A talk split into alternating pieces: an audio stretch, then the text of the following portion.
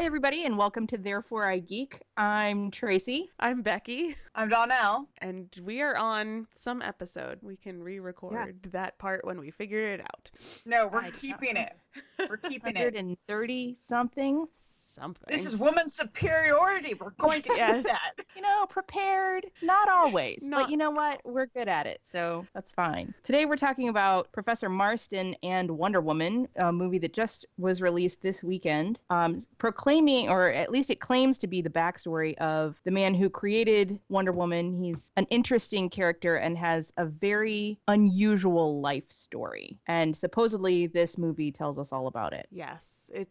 It's supposed to be based in truth, although there is some controversy that we'll get to. I have the Box Office Mojo pulled up, and at the moment it's taken in 737,000. So it has not broken the $1 million mark this weekend. Granted, it is rated R, and that and it's a limited release. I think it's under 1,300 theaters. Yes. Yeah, I'm going to say that's surprising to me because it was in at least two theaters that were close to me. But I will say when me and Joseph went to go see the movie, there was only one other person in the theater on Friday night. Yeah, I only had two other people in the theater with me. I don't think it was super popular. And in fact, until you had mentioned that it was going to be in theaters, Becky, a couple weeks ago, I had not even heard of it. So it definitely had a limited marketing campaign. Yeah, I hadn't heard of it until we went on vacation, and I actually was watching TV with cable, and I saw the commercials for it. Oh, is that? See, those of us who never have cable. I mean, yeah. I think that's all three of us. I don't think any of us have cable right now. Well, yeah, I don't have cable, but I'll say I was seeing stuff on Facebook about it. That's where I first saw it. I was like, okay. I wasn't sure if I wanted to, but then Becky was like, hey. I was like, I will say I'm always curious about box office numbers now that MoviePass has become such a big thing. So my MoviePass finally, I signed up probably 2 months ago, and it just finally came in the mail. So this was my first use of the MoviePass card. I don't know if you guys have signed up for this. Yeah, how exactly does it work? It's sort of a subscription service, much like I think Audible or Hulu. I mean, so many things are subscription these days. You can get BarkBox, you can get beauty boxes. But in this particular case, it is a debit card that comes to you. You pay, I think, $10.95 a month, and you can use this once per day in participating theaters to see a movie.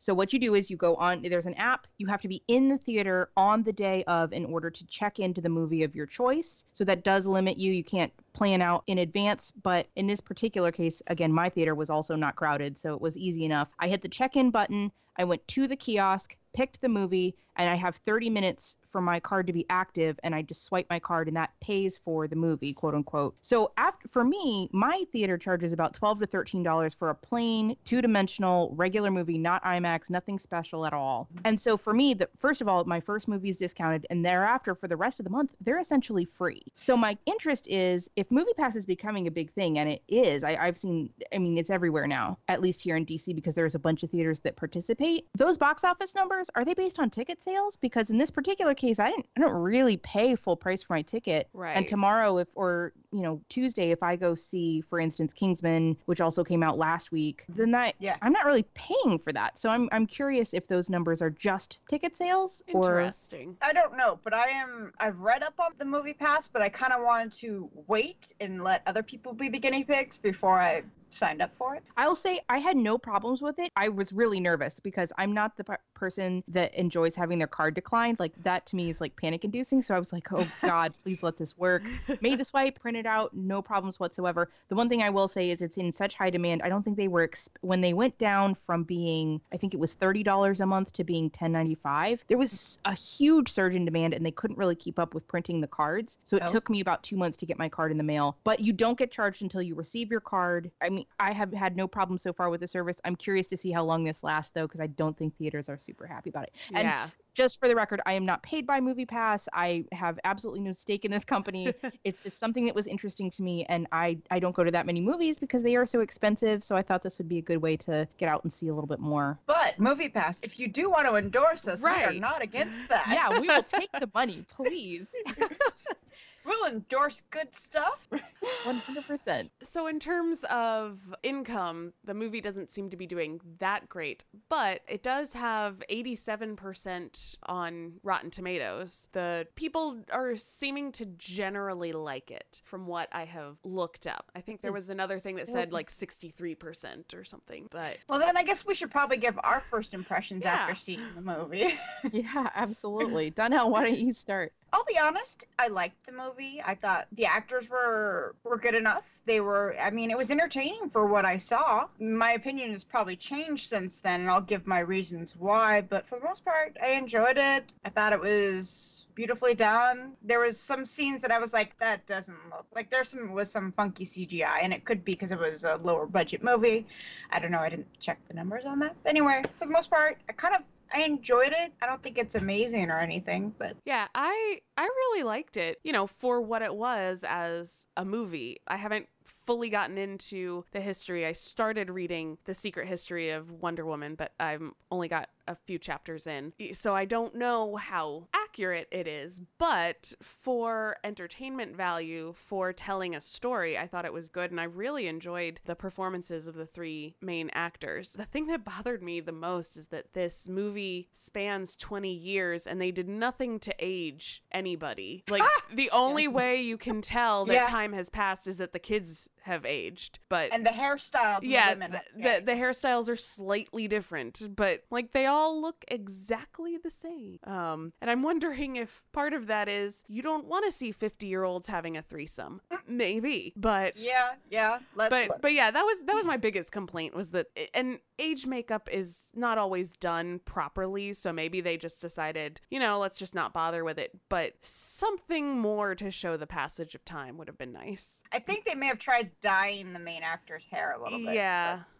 But yeah. Tracy, what about you? Yeah, I have to agree with the idea that it made for an entertaining movie. But honestly, to me, there were only two standout really great things about this movie. That is the married couple, Luke Evans and Rebecca Hall, as William Marston and Elizabeth, his wife, were very hot. Both of them, very attractive, loved their performances, thought they were incredible. And the second thing is that thank God for a positive representation of bisexuality in a movie. Yeah. Because bisexual invisibility is such a huge thing. And by that, I mean that bisexuals are invisible in daily life. So if you are a woman who is bisexual and you are with a woman, then you are a lesbian to everyone around you. And if you are a woman who is bisexual and you are with a man, then you are straight. And the truth of the matter is, you're neither of those things. You're somewhere in the middle. And it's so rare to see a positive representation of this in the media that it was really, really refreshing to see. However, all of that said, this felt like a softcore porn to me. I was I don't think that love should always be represented as sex. And I think that they erred on the side of overtly sexual. I mean, in everything from moments in which they have the lie detector strapped onto the women and they're like very close-ups of like the bosom region, like, yes, this was for about 3 minutes right smack in the middle, a Handmaid's Tale without the torture porn. I was uncomfortable, but not in the I am growing as a person way. And the other thing is I didn't love the editing or the sound choices. So the way that they were jumping back and forth to the tribunal of sorts with the, I'm going to forget the name of the panel, but the woman that was in charge of child psychology, blah, blah, blah. Right. Somewhat realistic. I mean, there were a lot of child psychology kind of quacks that were influencing Congress at that time. That's pretty normal in all of comic history. But I'm going to correct you because I've done some research. That panel situation never happened.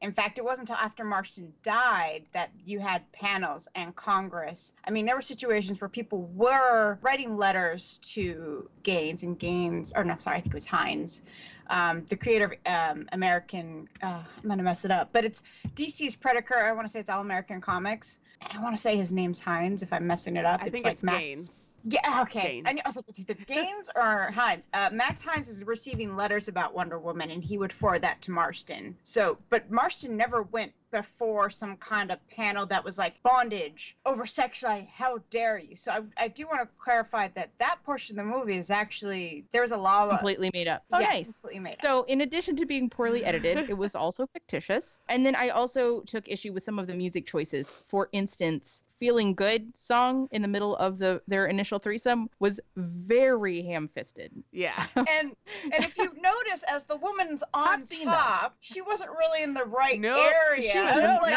not even close. Where is she going? This reminds me of another movie that and I'm trying to remember what that movie is, but there's a movie coming out with that they make fun of that movie. And I'm sorry to our audience that I can't think of the name of those titles. And if we get a ton of comments correcting me, let's do that. But yeah, I agree. It was like, okay, yeah, good representation for bisexuality and polyamory. But at the same time, it doesn't all revolve around sex. And there was a lot of making their relationship all about the sex. And then that made it easy to translate into, oh, well, Wonder Woman was all about bondage and sex. And that's why I kind of wanted to go back to the comics, because as, you know, they're flashing these panels of Wonder Woman in chains and all of these bondage symbolism. I was like, how heavy-handed was that? Or are you just picking and choosing to look at that? And in going back and reading some of the original Wonder Woman, I mean, there is definitely bondage in there, but it's only sexual if you make it sexual. And it's not just the women who are getting chained up. The guys are chaining guys up. Like, you know, back in the day, you got the evil twirly mustache person chaining somebody to a train track, and you didn't consider that sexual, so... And actually, Marston fiercely defended. He's like, no, these are supposed to be symbols. It's from the suffrage movement. This is all supposed to represent women were carrying around chains, being bound by men, being all these, and I want to make sure I get that, all this oppression from men. The whole point of the chains and the bonds was, this is a way to tell girls, you can break those bondage. You can get out of them yourselves. In fact, I mean, Marston's point was he did not want to make Wonder Woman violent. She always had a method to solve it using her brains and love and her female power, as you would say, because he was very much, women should rule the world.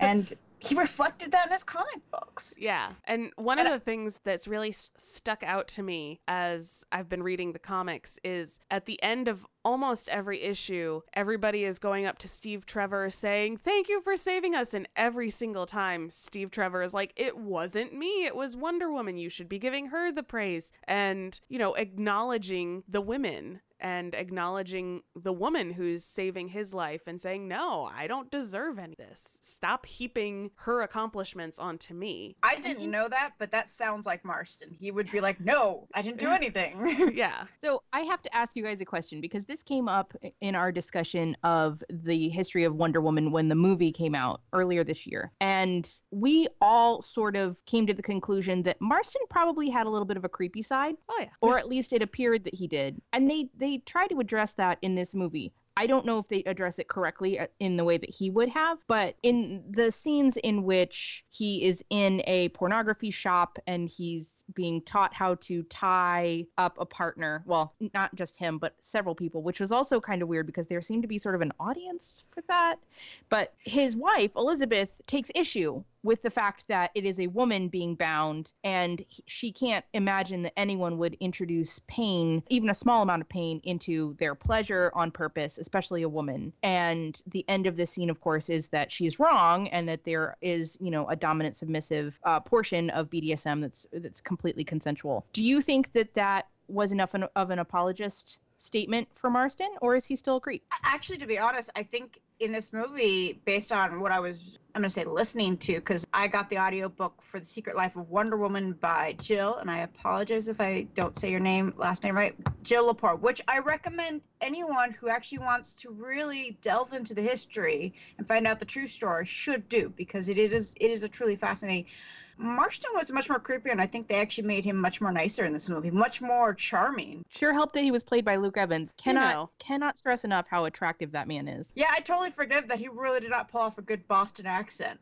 He, in an interview, said, I was trying to do a Boston accent. And I was like, you were? What? Well, oh, forgive you. I'm not gonna... So for you, Dunelvin, I have to ask, when I was doing some research for this, I didn't come across any strong evidence that specifically stated that this was truly polyamory, because at some point there was a third woman living in their house as well. Was this truly a three-way love affair, or was this Marston with multiple women and a wife that would forgive it or at least comply with it, to borrow some of disc theory? To be honest, according to the children, based off of what I've read, the children firmly say no. Between Olive and Elizabeth, they were like sisters.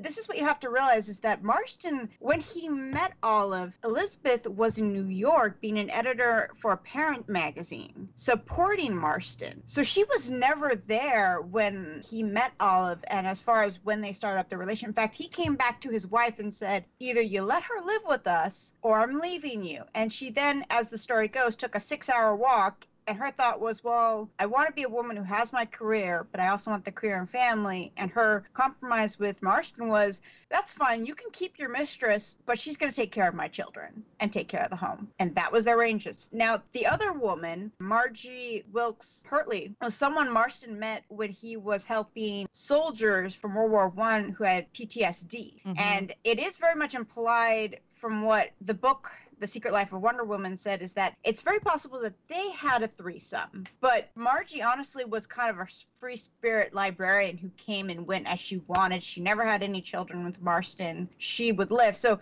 imagine here, Elizabeth, her income provided for not only Olive, but also for Margie and Marston. And so this is a woman who, during a portion of her life, got left for a train to New York City at 7 a.m. and got home at 7 p.m.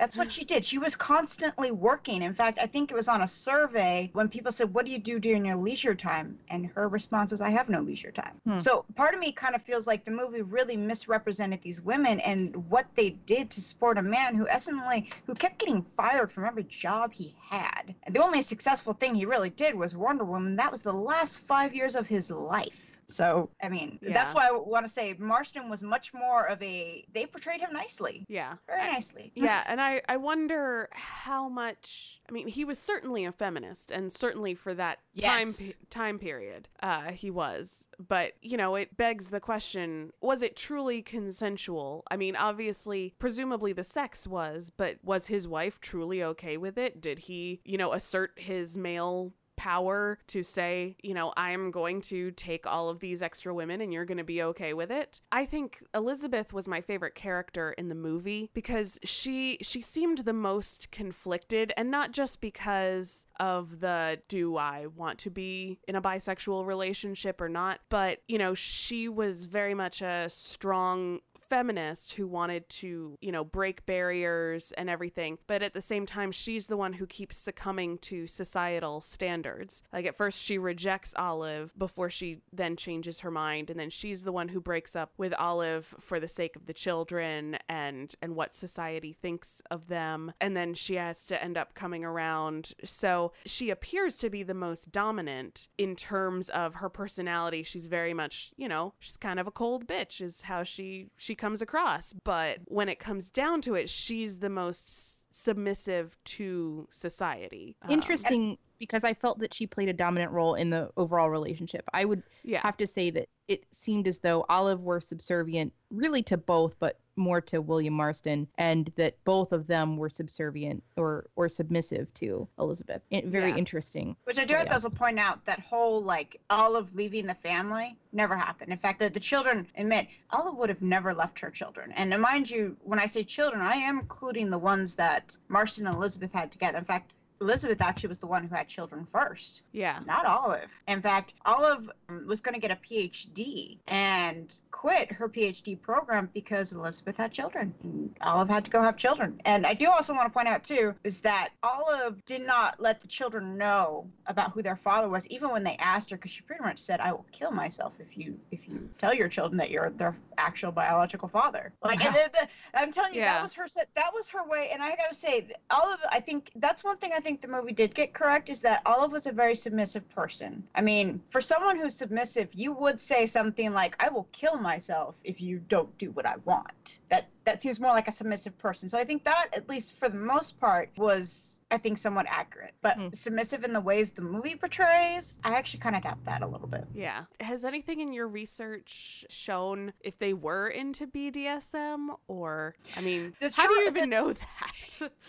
Well, I'm going to go based off what the children said. And I have to think that you have 4 children, they're going to get into everything. And they said there was nothing like that in the house. And on top of that, neither of the women would have been okay with that. And this is coming from, I hope I say your name right, Kristen Marston. She was the granddaughter of Marston and Elizabeth.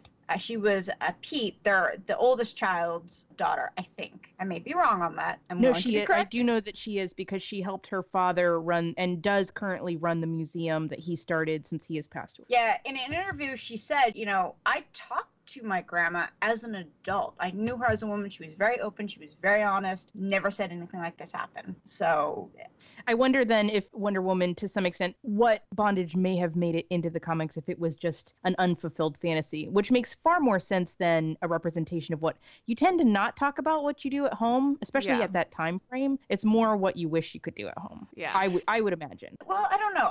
To be honest, I really think the focus of the bondage you see in Wonder Woman is to represent suffragist movement, because the artist was a suffragist artist, and that was something that was a very strong image that the suffragists used. And in fact, I think part of it was because, during the time of the suffrage movement, this is right after slavery had ended, and so they were trying to take, I could be wrong on this, but my suspicion and what it sounds like, they were taking the most horrible imagery from slavery and applying that to women to say, this is how we are being oppressed. Right. So that's why Marston was very much chains, tied up. And Becky, you might be able to tell me if I'm correct, but Wonder Woman always is the one who breaks her bonds. Yes. It's always her. She is the one who breaks the oppression. Yes. And that was something very important to Marston. He's like, I'm breaking my oppression. Yeah. Yeah. Not a man. A man doesn't do it for me. Yeah. There's, I think, a majority of the bondage is more symbolic towards female oppression. There are some strange things in Wonder Woman, though. She teams up with this sorority group, and they have weird hazing rituals. And it's, there are some things that are reminiscent of BDSM in the comic books that don't seem all that symbolic.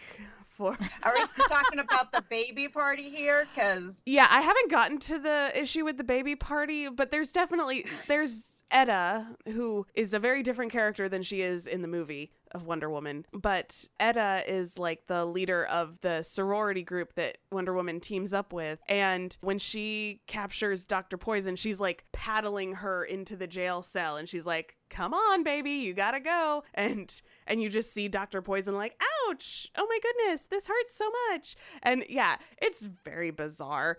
But how much of this could be explained by the traditional method of, and I realize that the Marvel method applies primarily to Marvel, not to Action Comics or to the DC predecessor. But I mean, we saw glimpses. I really wish that the movie had explored the comics method a little bit more. But This idea that it's a room full of guys just drawing as quickly as they can with just the bare bones. Of course, they showed a full script for this comic. And we know, as comic fans, that rarely happened. You usually had a single page with a couple of ideas, and your artist was meant to flesh all of that out. Could some of that have been sort of infiltration from multiple hands in the same pie? Possibly. I think it also has to do with just the fact that she was female, and showing violence being done by females or against females is, we find out Dr. Poison is a woman. Let's not shoot her or anything like that. Let's paddle her bottom until she goes into the jail cell. I'm sorry. That's just it's hilarious. Yeah, it's hilarious. Very bizarre. It's a male's view of how a woman would punish another woman. That is so very And I don't mean in the male gaze. I mean the boys that are like, how would a girl punish another girl? I know. Yeah. Paddling.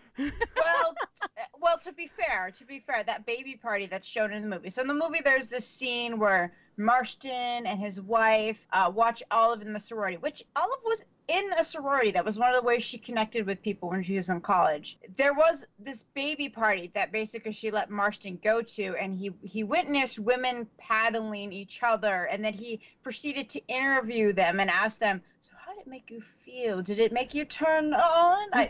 You probably didn't ask it that way, but it was very clearly implied he was pulling some of that, you know, did it make you feel sexual stuff. So my guess is that he's thinking in his mind, I don't want to hurt the women. Paddling is a pleasurable way to punish them without actually doing violence to them. Yeah. But is it overtly sexual? Are you telling me that the baby party actually happened at some, or at least that he was allowed to witness sorority events? He was allowed. Yeah, they say it was a baby party. Now, Elizabeth was not there because, as I said, she was in New York. So Olive allowed him to come in and witness it. As to how he witnessed it, more of the details about that, I can't remember off the top of my head, and I don't want to misspoke and say like, oh, he was like a creepy old man sneaking in there, or if he was just an observer that the girls were like, okay, we'll let you do it. I don't know, but I do know he witnessed that.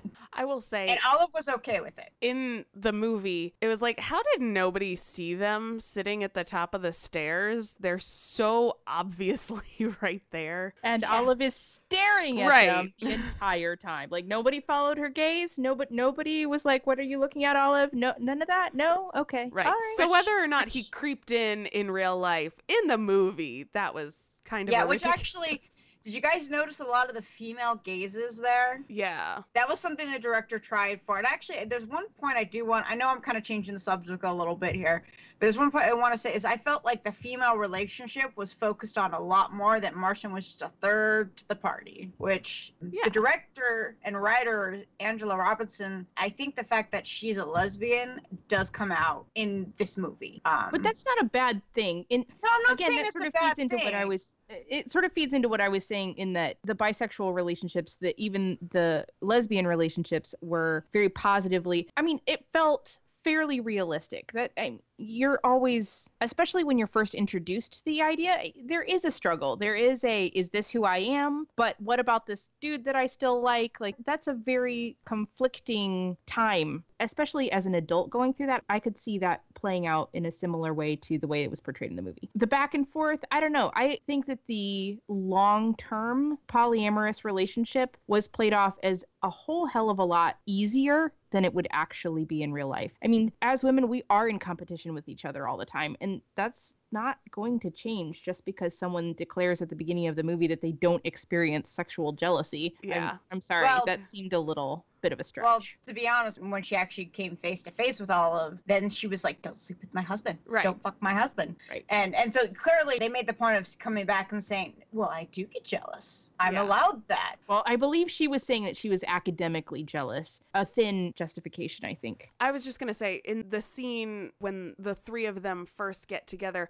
one thing I did appreciate was, because it starts with Elizabeth and Olive together, that William Marston is not sitting in the background going, oh yeah, there's two girls getting it on. You can see a range of emotion in his eyes, and I think that's a testimony to Luke Evans, that it's not, oh, I'm really being turned on by these two women making out. It's, my wife is kissing somebody else, and I have mixed feelings about this and everything. And then they eventually invite him in, and then he's like, yeah, but at first, it also isn't. You're absolutely right. I love that it is also not all about him. They are not setting a stage for him. And he is not the first person invited into it. It's not him making out with a girl and then inviting a second woman in. It's also not the two of them making out so that he can react to it. Right. Which is really nice. Yeah. And rare, sadly. Well, like I said, the writer and director, Angela Robinson, she does not have a lot of experience as far as filmmaking goes.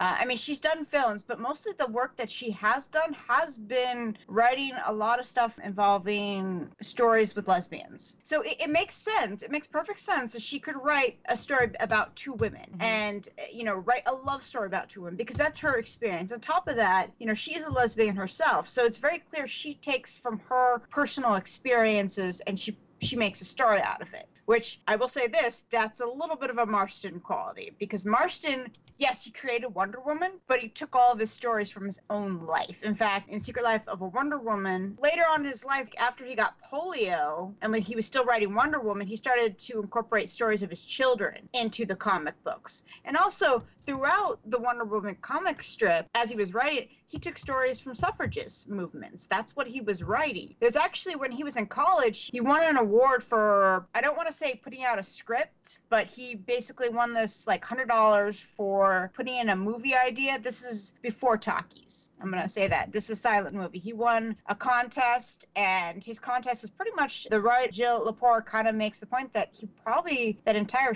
movie was based on his life. It was about a college student who, something about football, and was in debt. And in college, he was in debt. Mm-hmm. So anyway, there's more to it. Like I said, Secret Life of Wonder Woman. Check it out. Much more truthful, apparently, than the movie. What about The Lasso of Truth, the real-life lie detector that was based on dubious science, but also an integral part of the movie? Well, see, here's the thing that I think is really interesting is that throughout his life, he kept trying to be like, I am the creator of the lie detector. I can detect falsehoods. And whenever he described the lie detector test, his point was that it was him, the operator, was the one who could tell lies. This is all throughout his career. He keeps bringing up, he keeps trying to bring in this lie detector. There was a point when a studio called him in to be their psychologist to see how audience would react to movies, because this is during the time that they were switching from silent movies to talkies. And so he brought in his lie detector test then, too, to determine how audience members reacted to a movie. And he, through his test, determined brunettes get turned on more than blondes. Like, yes, I have heard this. Yes, and that's and here's the thing. There was also this case. So I don't know if anyone, and I feel really bad, I'm going to mess this up. So there's this court case by a man named Fry. And this court case is used to this day, but basically Marston kept trying to introduce his lie detector and as evidence to prove that this guy did not commit murder. And the judge denied it, saying, no, you cannot introduce this. This needs to be tested. This needs to be accepted as something that actually works. Because Marston didn't really do a lot of scientific experiments to test his theory. He just did a couple that were successful and went with it throughout his life, which just kind of tells you what kind of man he was. He was like, I am so important. I am so great. And he didn't have the evidence to back it up. And a lot of people saw through that. That's why he kept getting fired. Yeah. Well, and does that make a lot of sense, or do I need to go into more detail? And I think nowadays we know that the lie detector test can be fumbled. The administrator of the test can coerce you into admitting things by saying, oh, well, that's a lie, and get you to admit, you know, something that really didn't happen. And on top of that, it's fairly easy to manipulate the test yourself. I mean, one of the methods that I've heard of that's pretty juvenile is to put a tack in your shoe and press down on it during. This was another thing that I thought that the movie got laughably wrong. There were absolutely no indicator questions at the beginning. Yep. Yeah. So they didn't ask the standard questions to start off to just judge what your heart rate is to begin with on true questions and very simple questions. They just jumped right into the sexual ones, which, you know, get my heart rate up whether I'm truthful or not, to be honest. Yeah. Actually, there's one point I do want to make is that Marston it was not Marston who got lie detectors to be accepted by law enforcement. It was somebody else who was actually a police officer. And I think this guy also may have had a PhD in psychology too. So.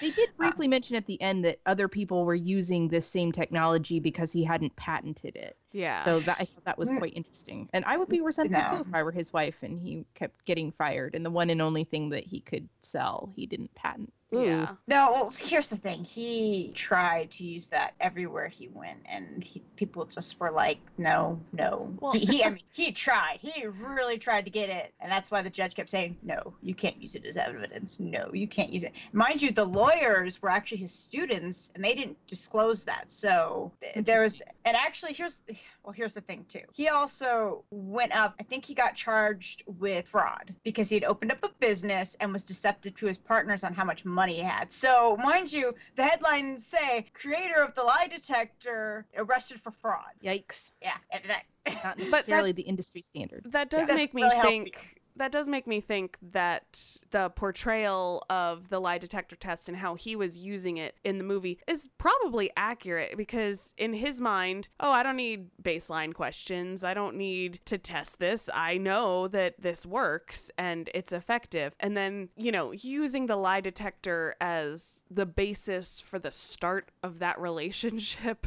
you know. Yes, that was mildly horrifying. Right. Yeah.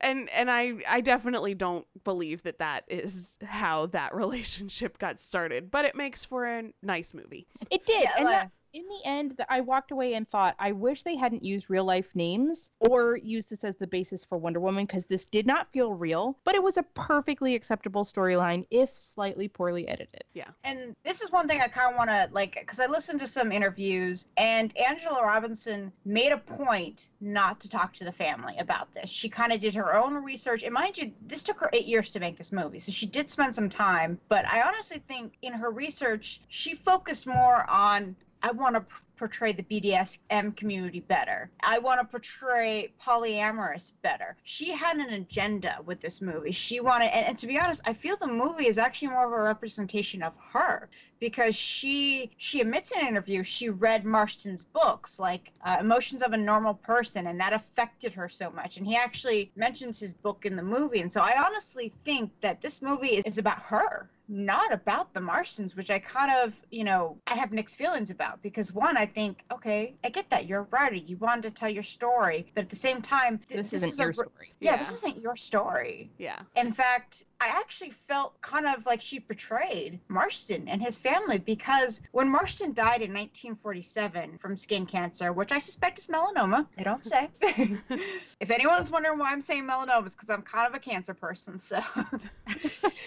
Anyway, Elizabeth wanted to take over Wonder Woman. She was an editor. She felt she could do that, and DC denied it. In fact, they gave it to Robert, I'm going to mess up his name, but it's Robert Kanigher, I think I said that right, who absolutely had no desire to continue with Marston's feminist propaganda. He was just like, nah, I'm doing my own thing. And again, Angela Robinson took the Marston story away from them, just like DC did. Like, DC took Wonder Woman away from their family. So that's why I'm mixed about this movie. I will say that I've been reading some of the tweets from Kristen Marston, who's, as we've mentioned, is the granddaughter of William Marston and Elizabeth, his wife, not Olive. And through some of these tweets, I am led to believe that there is someone else, he or she is not named in these tweets, but someone who has been doing a lot of research and including the family in the research, and supposedly maybe releasing a book sometime in the near future based on this. So I'm kind of curious to see who that is, first of all, because again, Christie doesn't ever actually name the person, but just says that there is additional research being done by someone who is being very respectful and including the family in it, and that they should be releasing it in the near future, and there will be an announcement. So I'm really curious to see what happens when you do include the family. And that's another sort of a tricky thing, because sometimes families have an innate desire to protect their family name and to, in some cases, whitewash the truth. Mm-hmm. So that's not to say that anyone who includes the family would necessarily be more truthful, but perhaps just in a different direction with their research. So the truth might be actually at the crossover between two untruthful tales. Right. The only people who know are William, Olive, and Elizabeth. So. Well, and they're all dead. I want to make this point, and this is kind of what's been bothering me about Angela Robbins. She keeps saying, this is my interpretation of the facts. That phrasing, interpretation. So it's very clear she wanted to do whatever she wanted with this story. And, you know, like I said, she did, and I think we've all admitted, she represents BDSM and polyamorous really well. You know, I think, you know, she tries to represent Marston's psychology ideas really well, because I think they spoke to her. But like I said, it's not her story. Yeah. Yeah. And I agree. I think she represents bisexuality, polyamory, and BDSM. Well, these aren't topics that are typically tackled by movies anyway. And when they are typically done poorly. Also, I was looking up Bella Heathcote, who played Olive, because I was like, I recognize her. And I'm thinking the only way I recognize her is she kind of looks like Heather Graham, but because I'm looking up her history on IMDb, and nothing in here I have seen, but apparently she was in 50 Shades Darker, which is a poorly, I have not seen or read any of the 50 Shades books or movies, but from what I understand is a very poorly done BDSM portrayal. So apparently it's also a poorly done story. I watched the movie and I was like, what? This is your conflict? Are you what? But yeah.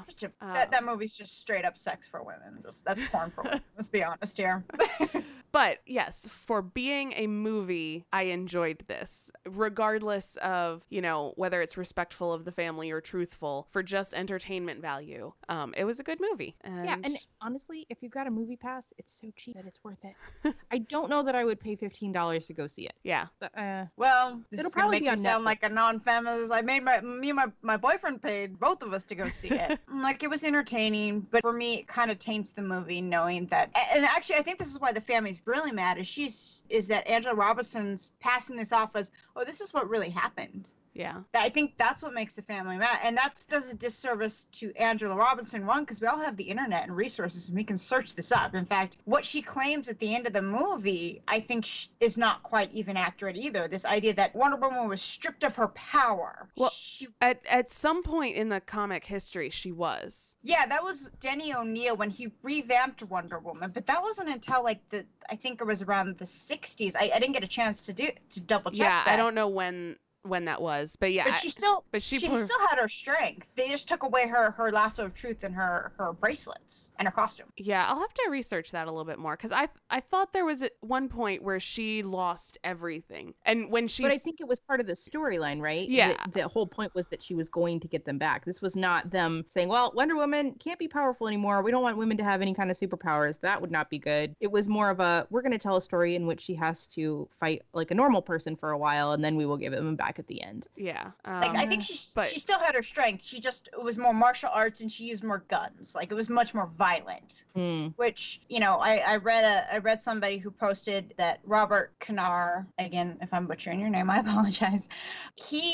Marston was invested in making this feminist propaganda. Robert, he just was writing stories. This is another story he just had to write. The man was writing for so many comic books. He just wasn't invested in doing feminist propaganda. He was invested just writing a story. Yeah. Mm-hmm. So I think you're right, Becky, in that if they had been more careful to portray this, the movie itself, and it doesn't matter what Angela Robinson says post-movie, mm-hmm. because honestly, unless you're us, you're not reading her interviews. You're not doing any research on this. You are going to the movie, you are seeing the movie, and you are walking out thinking, wow, that happened. Right. But the beginning of it says, based on a true story, and the end of it has that normal biopic thing where this happened to this person, this happened to that person, this is what happened to the character, this is, you know, William Marston died in 1947 of cancer, blah, blah, blah. Not sure why he would be coughing if he had cancer, but, you know, if he had skin cancer. Skin cancer. Yeah.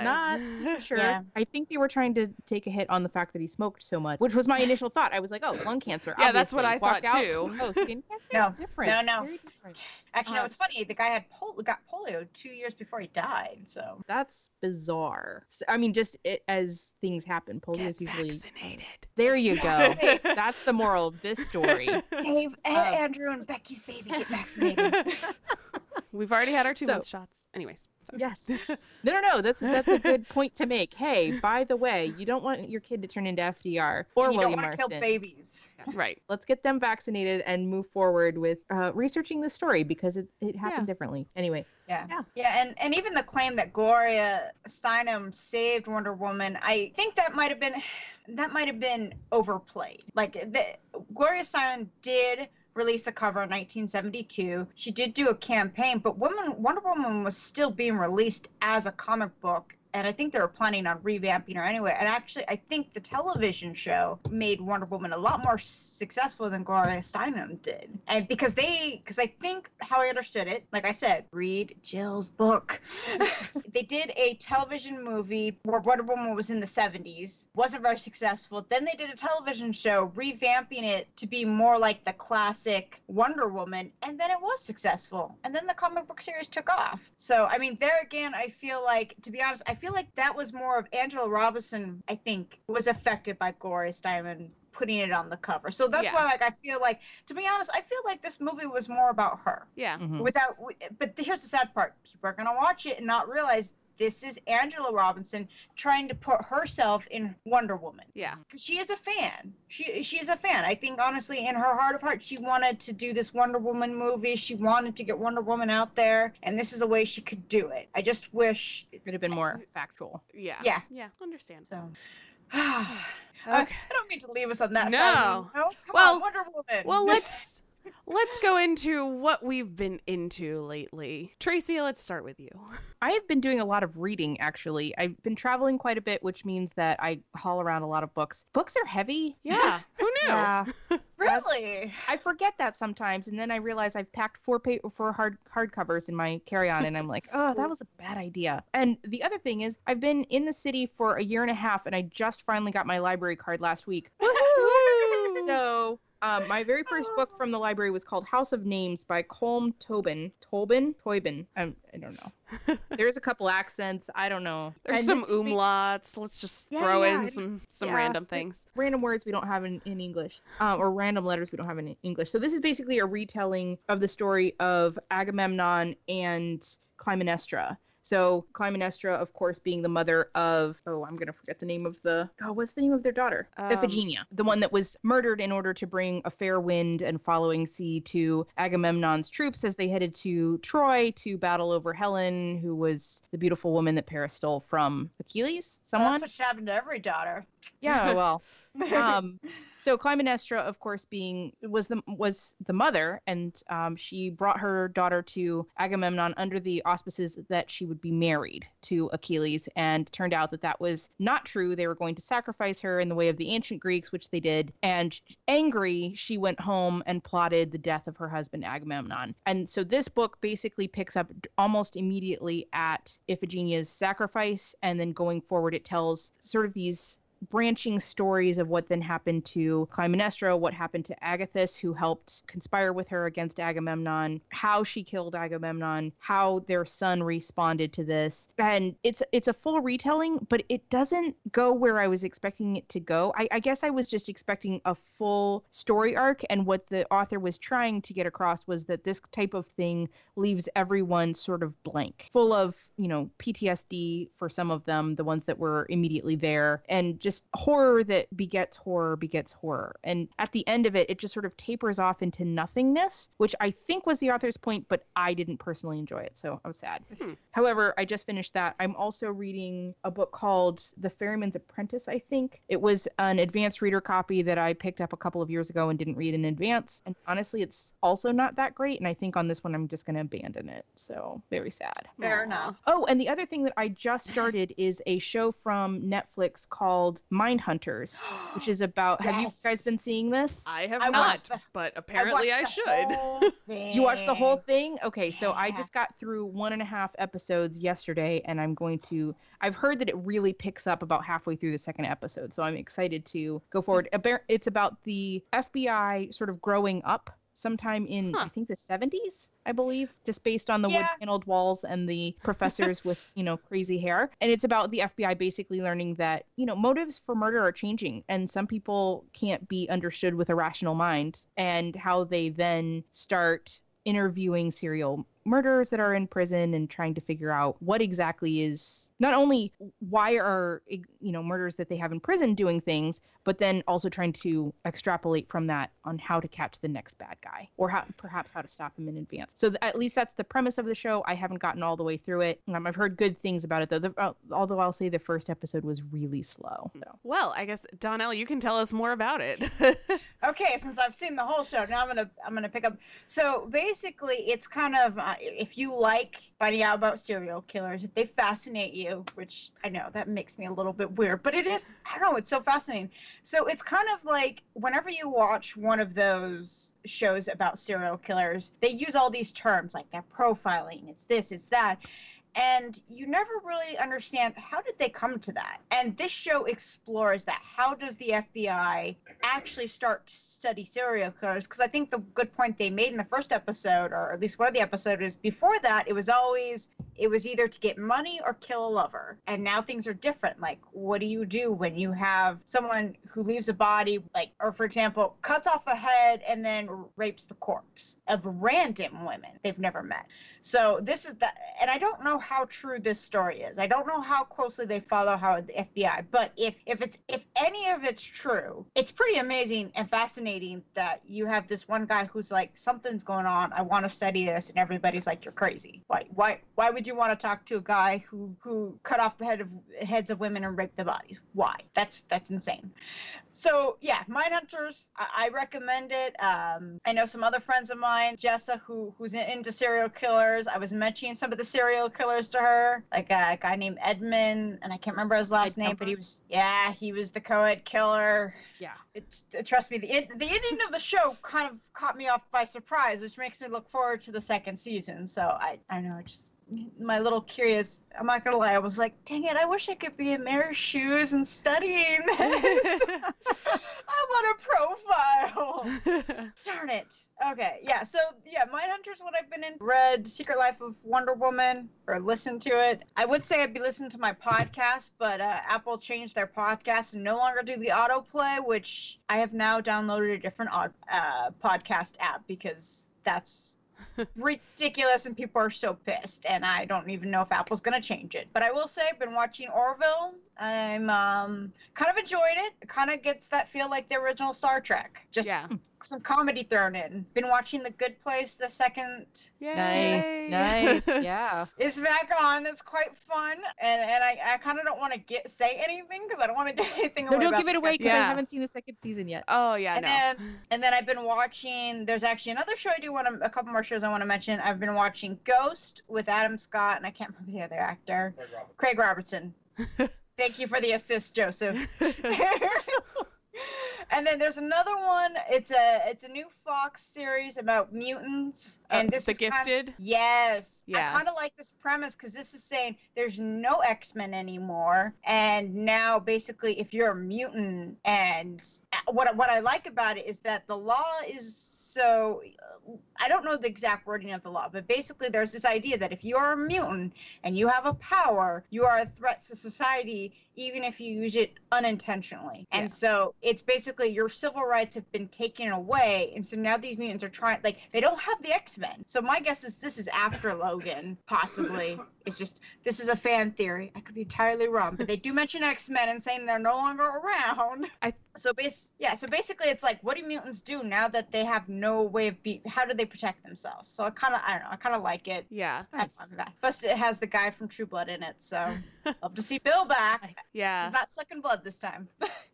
I started watching that too. I've only seen the first episode because we were on vacation. We haven't had a day off since we got back for me to catch up. But I was like, this is very similar to the premise of Heroes, where there's this guy whose job it is to hunt the people with powers, and then his kids end up having powers, and then he has to go and protect the people with powers. And I was like, yeah, but Heroes was also a ripoff of X-Men, so it all just comes full circle. So well, I do want to take it in the defense of that character. It's like he's a lawyer. He's the one who prosecutes them. So I kind of like that twist more. Is that that he's a lawyer, and so you're getting more of the legal aspect, and I think maybe the show might be playing on how do we take away people's rights.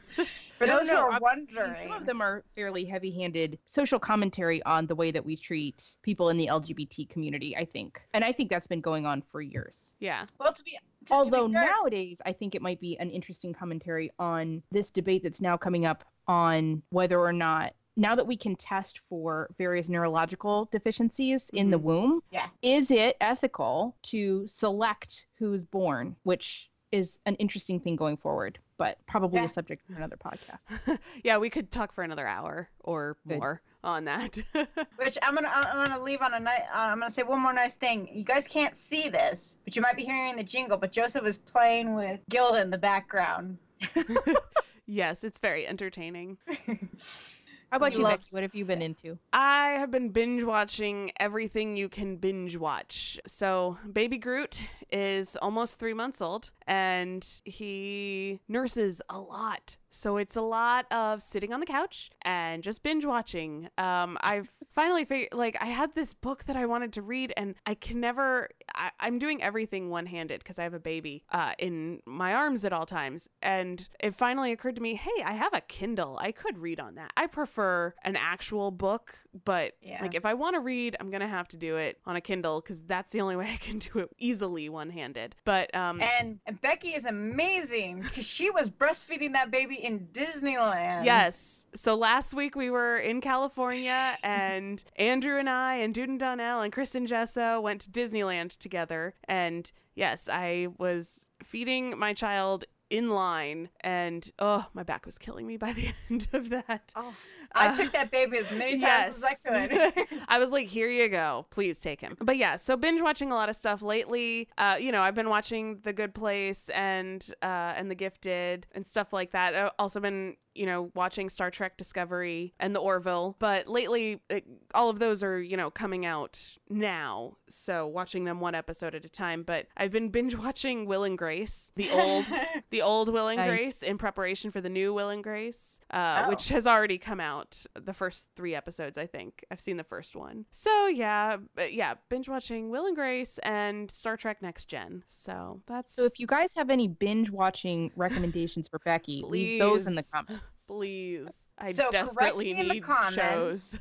Correct me in the comments and leave shows. Which did you watch Atypical by any chance? Yes, I did watch Atypical. Oh, darn it, that was my one recommendation. Yeah, that was interesting. You know, I appreciate that people with disabilities are now being represented. You know, my background is in special ed, so seeing all of these shows, I want to watch The Good Doctor too. But on the other hand, all of these shows, especially with autism, the person with autism who's featured is always high functioning, and that's not most people with autism do not have savant syndrome. Many are nonverbal. It's not the greatest portrayal. If you really want a great portrayal of people with disabilities, I highly recommend the show Speechless, which is about a child with he's a young man with cerebral palsy, and he is nonverbal, and they use an alternative communication device with him, and you know, the show embraces the fact that he's nonverbal, and he's played by an actor who does have CP. The actor can speak, but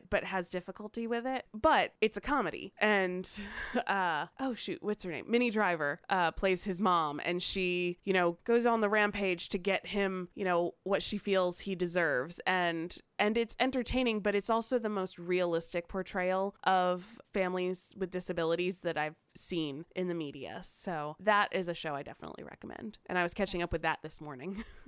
So, yeah. And then I started reading Wonder Woman after seeing the movie the other day. And I was originally just reading it for research for this podcast. And now I'm getting really into it. So we'll see. Nice. It's a good book. I mean, what I will say, what I found surprising is that you got a lot of history of feminism and Margaret Sanger, but it wasn't unnecessary. You're like, this is really important. Yeah. And the way the book ends, just great. I don't know if I should say it. Oh, I think you're talking about Secret Life of Wonder Woman. Yeah, and which you're talking about the comic book. Yes. No. But Wonder Woman, which is also engrossing. Yes. Yeah. I have Secret Life of Wonder Woman downloaded on my Kindle, and then I'm also reading the old Wonder Woman comics. So we'll see how long it takes me to get through those, because again, reading is decades to read. Yeah. Okay. South Park Fractured But Whole is coming out on Tuesday. I'm excited. Sorry, I know I'm gonna throw that in. South Park Fractured But Whole. That sounds about right for South Park. Interesting. Which, by the way, new season's pretty good so far. I forgot to mention that. Excellent.